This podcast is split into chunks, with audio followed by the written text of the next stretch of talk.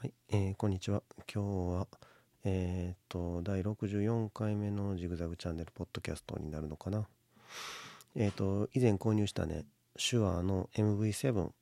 これまあいろいろ設定とかいじったりとか、あ使い方勉強したりとかして、とりあえず設定が固まったので、今日はその話。ね、これから購入考えてる人に向けて使い心地とか、買ってみて初めて分かったこととか、そういうことをえー喋りたいと思います。まずこのマイクなんですけれども、えーとまあ、ホームページの記載をそのまま紹介させてもらいますと MV7 はレジェンドマイク SM7B にインスパイアされたダイナミックマイクロフォンです。USB 出力と XLR 出力の両方を装備し PC にもオーディオインターフェースにも接続可能。USB 接続の場合 Sure プラスモティブデスクトップアプリの各種セットアップ機能やオートレベルモードを使用してボーカルトーンやマイクロフォンから口元までの距離をコントロールできます。オートレベルモードで簡単に調整が操作できます。って書いてあるんですけれども、えー、とつまりね、まあ、プロ用の SM7B っていうマイクを、まあ、あの USB 出力も備えてあの、まあ、アマチュアでも僕みたいなね あのそのスタジオとかさそういうの持ってない人とかでも簡単に使えるようにしましたよっていうのがこの MV7 ですね。まああの、えーその SM7B に比べるとね劣ってるところもあるんですけれども使いやすさっていうのと価格でまあ音質とかのバランスは本当に素晴らしいですね。今購入することができるダイナミックマイクの中では最もポッドキャスト向きなんじゃないかなっていうふうに思います。でまあすごいと。でまあいろんなレビューとか、まあ、2021年に発売されたんですけれども、まあ、発売された後のレビューとかいろんな人のレビューとか見てもまあみんなすごいすごいと、ね、めっちゃいいめっちゃいいばっかりで、まあ、中にはねちょっとまああの合わなかったとかっていう人もいてるんですけれども、まあ、大体読んだらねあの、まあ、使ってすぐ諦めたっていう人結構いてるんですけどおそらく設定をこうあの頑張らなかったんじゃないかなっていうような感想ですね。というとねあのどういうことって思うかもしれないですけど結構ねこのやっぱダイナミックマイクロフォンっていうのは癖があってあの原因がね原因があの難しいんですよね。腹ペコマイクとかってよく言われるんですけど要するに何て言うんかなこう音がね思ったより入らないんですよねだからマイクが口から遠いと音がきっちり録音されないっていうかそういうことがあのまず購入して最初の悩みで現れてくると思います。これ購入して僕初めて分かりましたね。あのレビューとか見てるとね、まあ、夢のマイク魔法のマイクみたいな感じの言い方なんですけれどもまあ海外のあるポッドキャストの、うんポッドキャスターが言うにはまあ no perfect microphone っていうふうに言ってたんですけど、まあ、完璧なマイクっていうのはないと。で、まあ、この MV7 もその通りでやっぱ完璧ではないですね。あの欠点というかまあ特性があります。まずねあのまあ音はねまあ今聞いてもらったらまあ素晴らしいっていうのはまあ分かるか分からないかまあまあこの音で判断してもらったらいいと思うんですけどあのやっぱ欠点があってね欠点の一つがあの原因よく腹ペコマイクであるっていうこと。大きな声を出さないと拾ってくれない。あるいはマイクのすぐ近くで喋らないと拾ってくれないっていうのが、まあ、一つ最初の関門ですね。なのであのこういうふうにポッドキャストとかだったらねもうマイクと1対1で喋れるんですけれども僕みたいにこう YouTube の撮影するとなるとね途端にこれがね困ってくるんですよね。要するにま目の前にまずカメラがあってで、まあ、両手を伸ばして何かを操作する、ね、あるいは身振り手振りでこうね自分を撮るタイプの YouTuber だったら身振り手振りしながらこう動くわけですよね。でそこにそのマイクっていうのを置けないわけですよ。マイクの場所に苦労するんですよね。でちょっと離れたとこから撮ろうと思ったら音が入らない。で入るように原因を上げようとすると原因はまあ36デシベルまでしか上げられない。USB 接続だとね。うん、で上げすぎるとなんかこの雑音とか入ってくるっていうね。ほんでなんかうわ思ってたんと違うわみたいな感じでみんな結構やめていくみたいですね。僕も最初使った時ねあのマイク接続して初めて声を録音してでその音聞いてみた時にねうわすっごいいい音ってならなかったんですよね。あれ？なんか思ってたほどで確かにいい音やけど思ってたほどじゃないかなみたいな風に思ったんですよ。でもそれはねあのこのマイクの実力が発揮できてなかっただけですね。甘かったです僕が。えっ、ー、とねまああのオーディオインターフェースにつなぐ場合と USB 接続する場合どちらもですけれどもやっぱ設定をねやっぱ吟味しないとダメですね。あのー、結構ね設定いじれるようになっててえ、ー、とまあ専用のアプリがあるんですけれども iOS の場合とパソコンの場合 USB 接続する場合はねえ、ー、とそのモチブオーディオアプリっていうのがあるんですけれどもパソコンの場合とえっ、とこの iOS の場合と違うものがあるんですけれどもね。それでそのまずマイクゲインを自分で選ぶんですよ。マイクの感度ですね。マイクゲインって言ったら。感度自分で選びなさいと。であの自動モードかマニュアルモードか選びなさい。で自動モードやったらあのマイクの位置をね近い位置で喋るのか遠い位置で喋るのかね選びなさいとかいろいろあるんですけれどもえっ、とねまあ自動モードはねあのちょっとまああんまおすすめしないですね。こう全ての設定と全ての組み合わせやってみたんですけれどもまあその声によってね違うと思うんですよ。女性の声だったらね多分自動モードでも綺麗に撮れると思うんですけれどもえっとまあ僕みたいにまあ声の低い男性とかだとね自動モードだとねちょっとこうなんかもごもごした感じの低音が響きすぎるっていうかねそういう感じの音声になりがちですね。ラジオパーソナリティみたいな声にはならないと思いますじゃあどうするねんって言ったら、まあ、マニュアルモード。で、まあ、ポッドキャストとか本気でやってる人だったら、皆さん、まあ、マニュアルモードでするのが、まあ、多分、うん、多いのかなと思うんですけど、このマニュアルモードね、設定が少ないようでいて、結構ね、奥が深くて、まずイコライザーなんですけれども、まあ、当初僕ね、あのイコライコライザーとかかけたくないなっていうふうに思ってたんですよ。マイク本当今考えればマイク初心者の考えだなと思うんですけどなんかこう自分の声がねまああの自信がない人とかさなんかそういう人が使うもんだろうみたいなふうに思ってたんですけれどもやっぱりまあそれはちょっと考え方が間違ってますね。あのやっぱりねかっこいいよ自分を見せたいんじゃなくてやっぱ聞いてくれる人が聞きやすい音声を作り上げるっていうのがま第一ですのでイコライザーも積極的に利用した方がいいですね。やっぱそういうね良いからこう生まれた技術なのであって使わない方がいいっていうことはやっぱないですね。積極的に使う方がいいと思います。で僕がおすすめしている設定なんですけれどもまずねこのマイクっていうのはね近づけば近づくほど低音を拾いやすくなるんですよね。まあその低音があのいいっていうふうに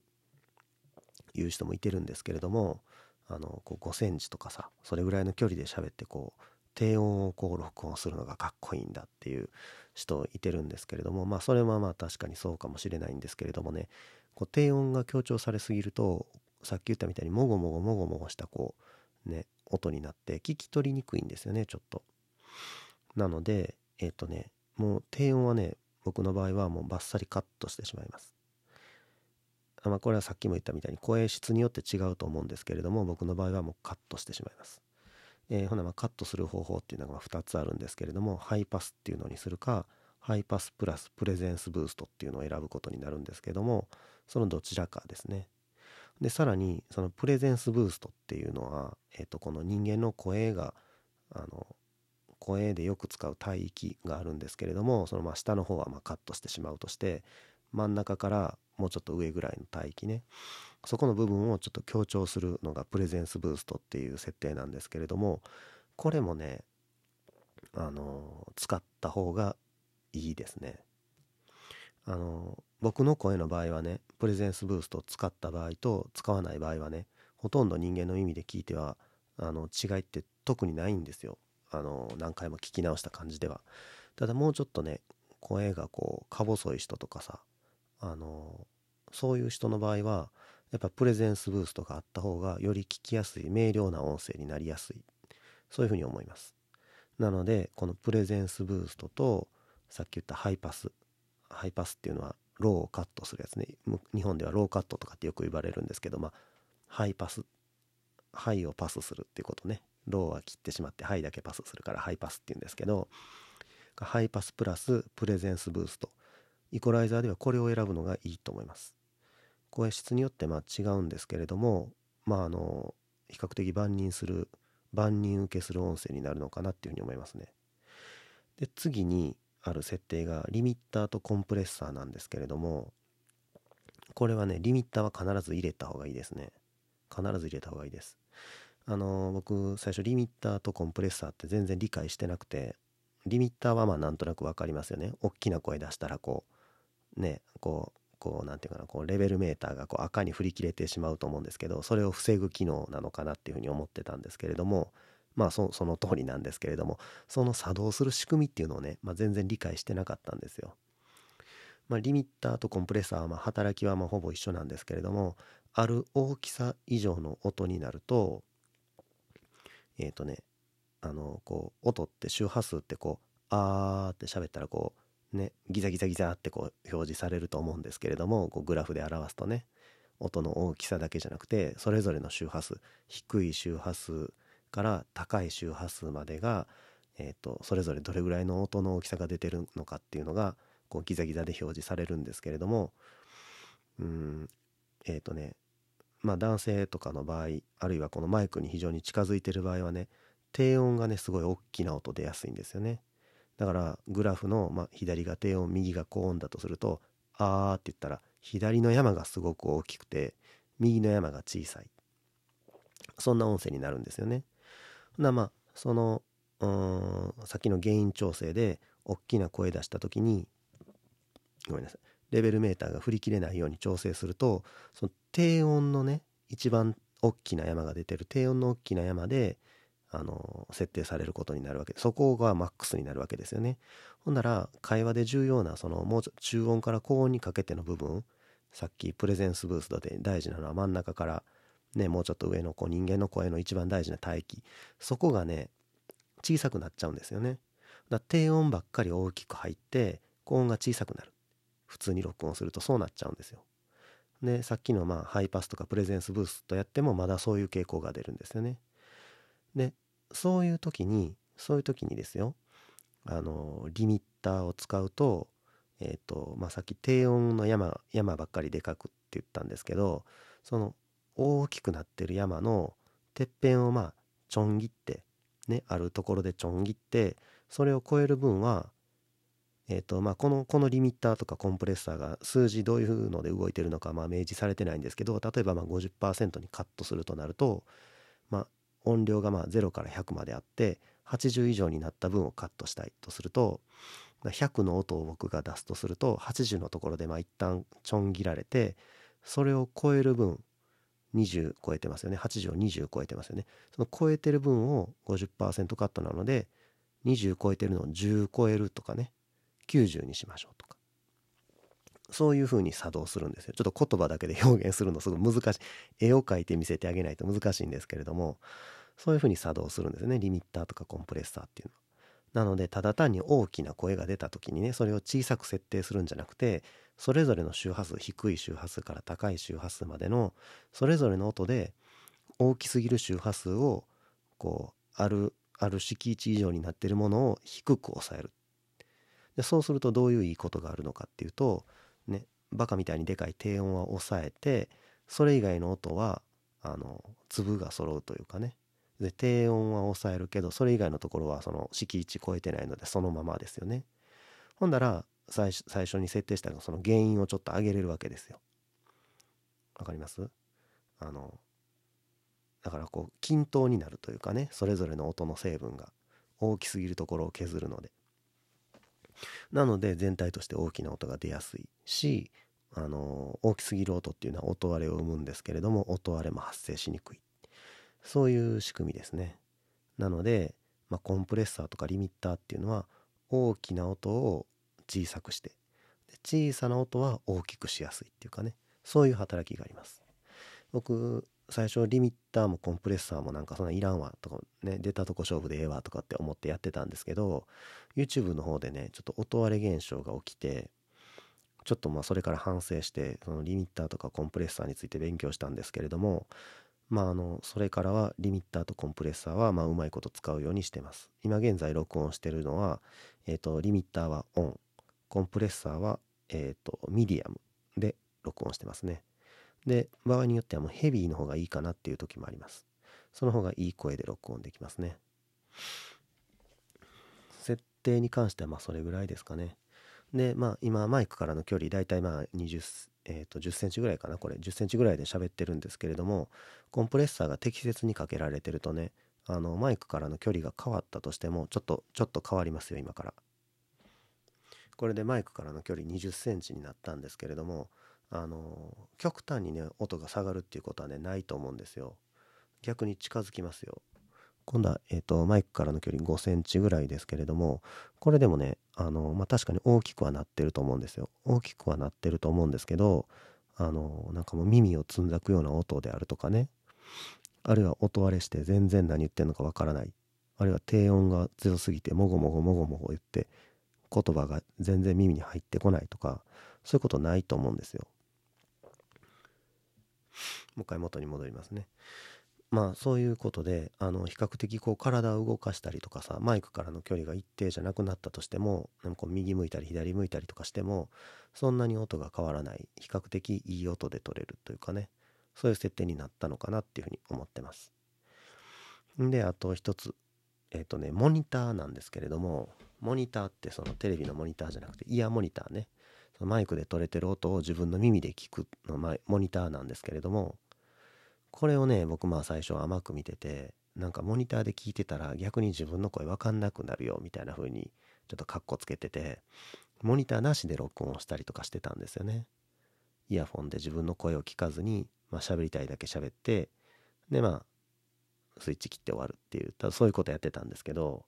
これもね良くなかったですね。やっぱりモニターはしっかりするべきだと思います。あの、さっき言ったみたいにその音割れしてるとかさ音が大きすぎるとかそういうことが分からなくなってしまいますしねちゃんとモニターしてないと。でまあその自分の声を自分で聞きながらってやっぱちょっと慣れないところがあるんですけれどもやっぱりそれに慣れてモニターしながらマイクで喋って録音できるっていう風にやっぱなるべきですね練習して。もうこれすぐ慣れると思いますしばらくやると。でモニターする、えー、そのヘッドセットもまああの比較的質のいいものモニター用ヘッドホンっていうのが売ってるんで、まあ、一番いいのはソニーのやつかなと思うんですけどそういうのを使うのがいいと思いますね。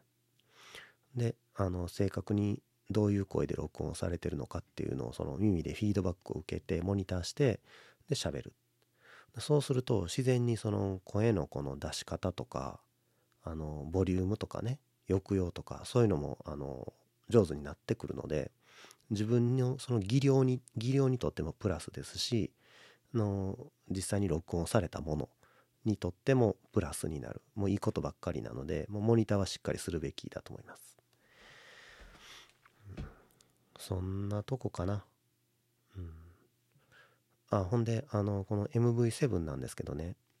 まあ当初のあの会話の話に戻ると買ってみて初めて分かったことっていうのはえっとね口の中の雑音っていうのをね結構拾いますね。あの喋ってると、まあ、口がねもうカラカラに乾いてなくてもなんかこうピチャッとかクチャッとかいうような音ねあの気持ち悪い音っていうのはまあなると思うんですよ。普段そんなの意識しないですけど1対1で人と話してる時こう耳元でね誰かに話しかけられてるとこ想像してもらったらまあそういう音って聞こえるかなと思うんですけどこれはねあのー、買ってみて初めて分かりましたね。結構なるなっていうのを感じました。で対策としてねみんなまあいろいろ考えててこのこれこのスポンジねマイクにスポンジがついてるんですけどこれをねあの交換したらいいですよとかねあるいはこうポップガードポップガードをつけたらあのいいですよとかあるいはなんかこうマスクね今みんな持ってると思うんですけどマスクをつけて喋ったらいいですよとか、まあ、いろんなこと言われてるんですけれども確かに何かね対策しないとちょっとうんちょっと聞きにくいかなっていうのはあの正直なところです。でまあ僕はどうしてるかっていうとまあみんないろんな対策 YouTube で公開してるんですけれども一番手軽なのはねこのスポンジをちょっと2センチぐらい前に引き出すんですよねこれ簡単に手でスポスポって取れるんですけど2センチぐらい前に引き出すとあのだいぶ良くなりますね。あの他のねスポンジに買い替えてもいいんですけれども、えーと、結構値段するんですよね。あの互換性のある SM7B のスポンジに変える。っていうのはちょっと高いので、まあ、このオリジナルのスポンジをちょっと2センチ前に引き出すっていうのこれおすすめですね。ポップガードつけても多分同じ効果が得られると思うんですけれどもポップガードつけるとちょっと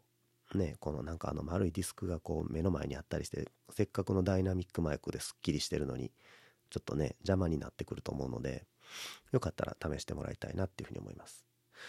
あとそうですね買って分かったことっていうとこのスタンドね。スタンド。僕手話のえっ、ー、とねポッドキャストキットっていう方を買ったんですよ。別にマイクだけじゃなくてスタンドがついてるやつ。でまああのまあ普通に使っててまあ使い心地もそんな悪くないんですけれどもね。これから買う場合はねこのスタンドなしの方がいいかもしれないですね。スタンドなし。えっ、ー、とねまあ多分使ってたらねこうあのタッチノイズっていうかねこのこういう音。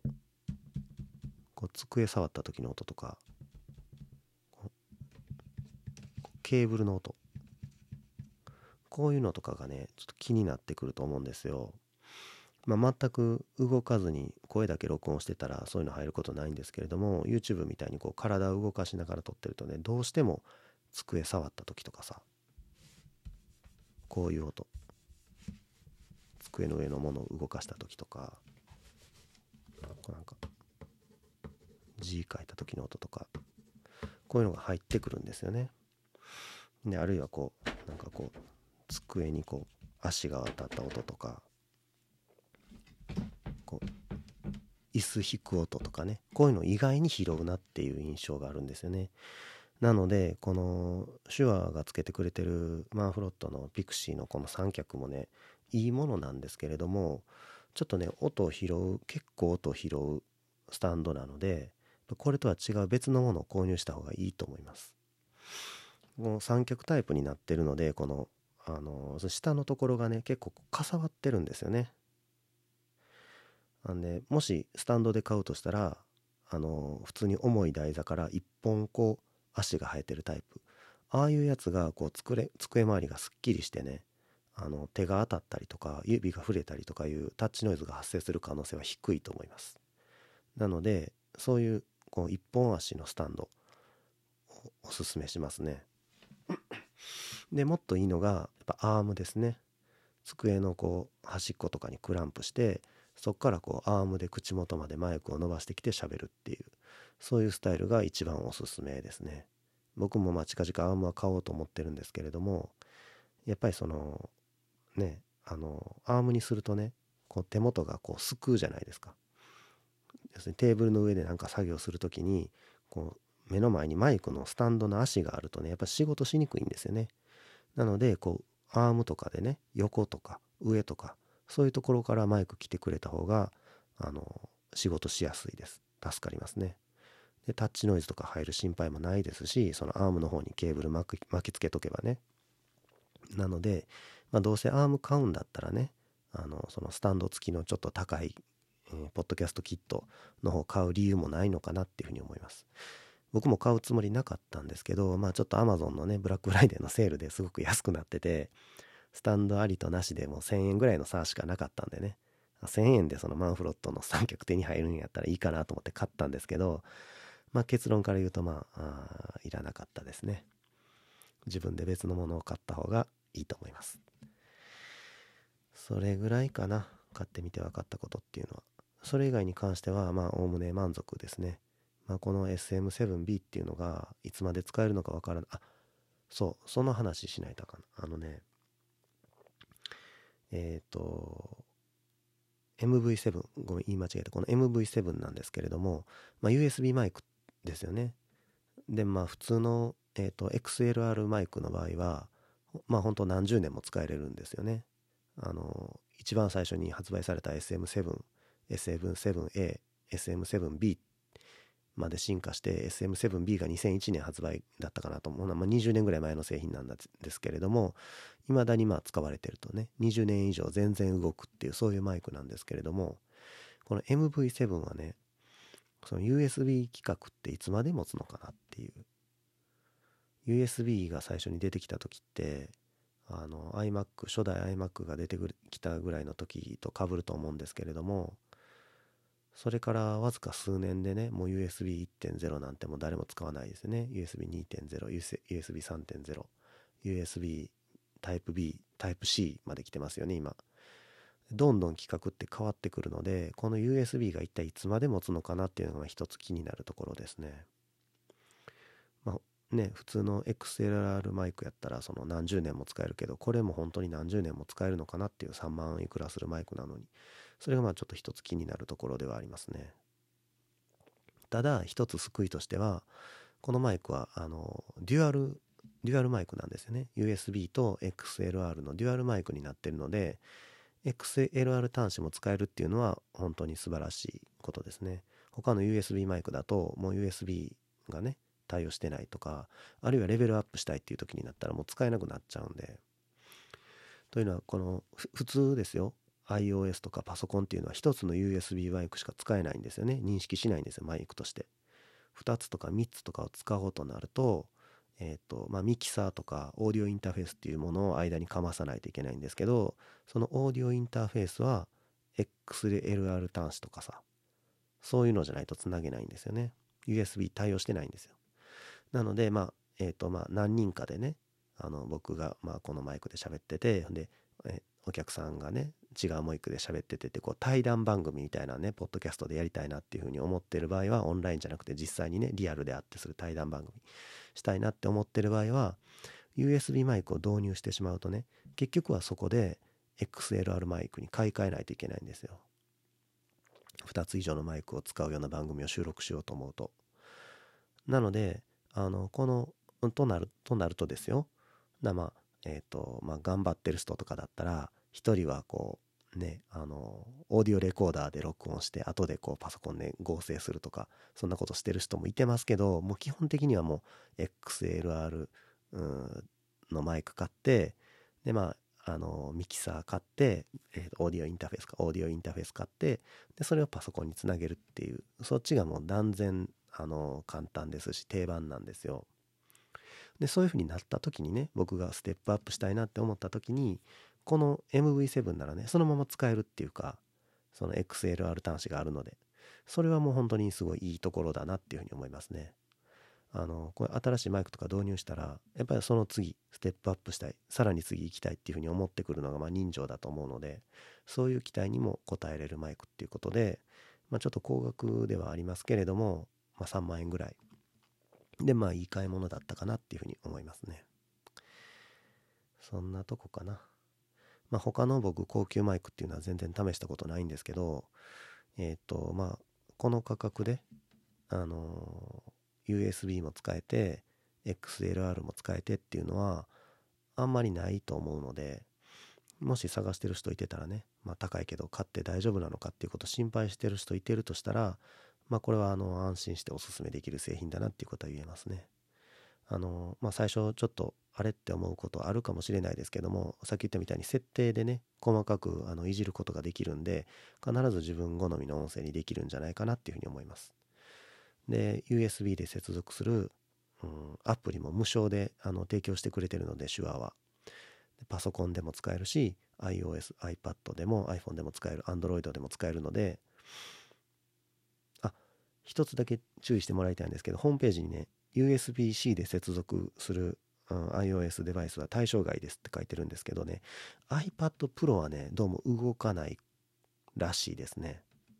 ついこの間までの情報では。アップデートして変わる可能性はありますけど今のところ iPad Pro では使えないようです。それだけちょっと注意してほしいですね。まあそれ以外の機器はそのままケーブル1本でつないで接続できるので、えー、非常に使いやすいですね。